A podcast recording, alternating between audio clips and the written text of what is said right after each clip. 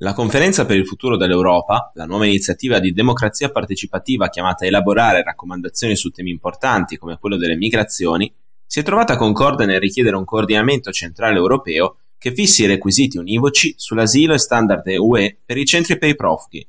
Condividere le politiche migratorie d'ora in avanti sarà inevitabile perché, come dimostrano i fatti, lo scaricabarile tra governi non ferma le rotte di migrazione e fare fronte comune è l'unica via percorribile.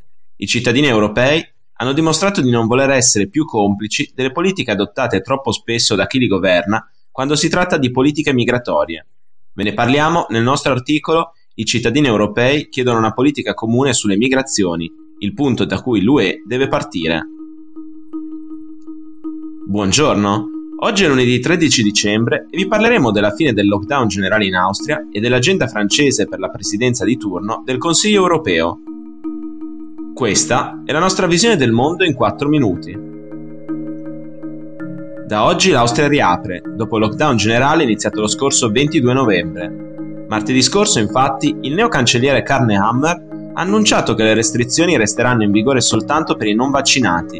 Questo significa che ristoranti, negozi e strutture alberghiere potranno tornare a offrire i loro servizi, ma solo alle persone in possesso di Green Pass, il lockdown generale, in vigore dal 22 novembre alla mezzanotte del 12 dicembre, ha permesso di dimezzare il numero di casi di contagio, dando fiato alle strutture ospedaliere sotto stress in gran parte dei nove stati federali che formano l'Austria.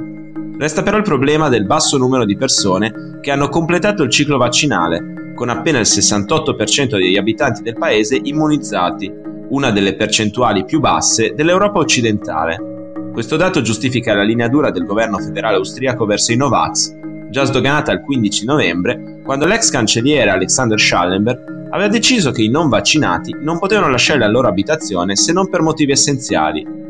In quell'occasione il lockdown selettivo ha avuto vita breve, costringendo appena quattro giorni dopo il governo a imporre quello generale concluso oggi.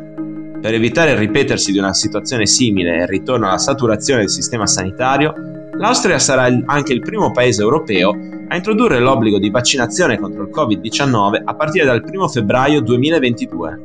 I trasgressori verranno puniti con una multa di 600 euro, ripetuta ogni tre mesi in caso di mancata somministrazione. Dall'obbligo sarà esentato chi ha meno di 14 anni, le donne incinte, chi è guarito da meno di 180 giorni dal Covid-19 e le persone che non possono vaccinarsi per motivi di salute. La scorsa settimana il presidente Emmanuel Macron ha presentato la sua agenda per il semestre di presidenza francese del Consiglio dell'Unione Europea, che partirà il 1 gennaio 2022. Nel corso di una conferenza stampa giovedì 9 dicembre, Macron è tornato più volte sul concetto della sovranità europea, uno dei punti cardine della sua visione in politica internazionale, sin da un celebre discorso che ha tenuto all'Università Sorbona nel settembre 2017.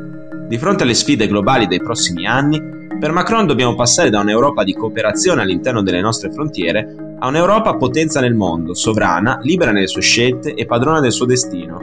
Nel corso di oltre due ore di discorso, Macron ha annunciato un vertice straordinario che si terrà a Parigi il prossimo 10 e 11 marzo, per fare dell'Europa un grande continente di produzione, innovazione e creazione di posti di lavoro, in modo da dotare l'Unione Europea di apparati industriali il più possibile autosufficienti che si specializzino in settori strategici come batterie, semiconduttori, tecnologie basate sull'idrogeno, comparto della difesa e della sanità.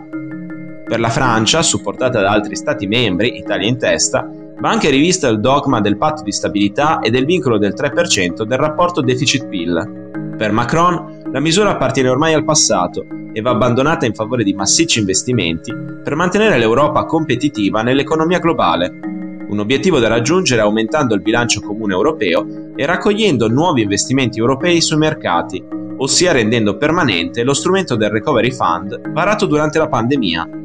Il presidente francese ha anche parlato di creare un meccanismo di gestione dei migranti che vada oltre la visione emergenziale fino ad ora adottata dall'Unione Europea. Per oggi è tutto, dalla redazione di The Vision, a domani.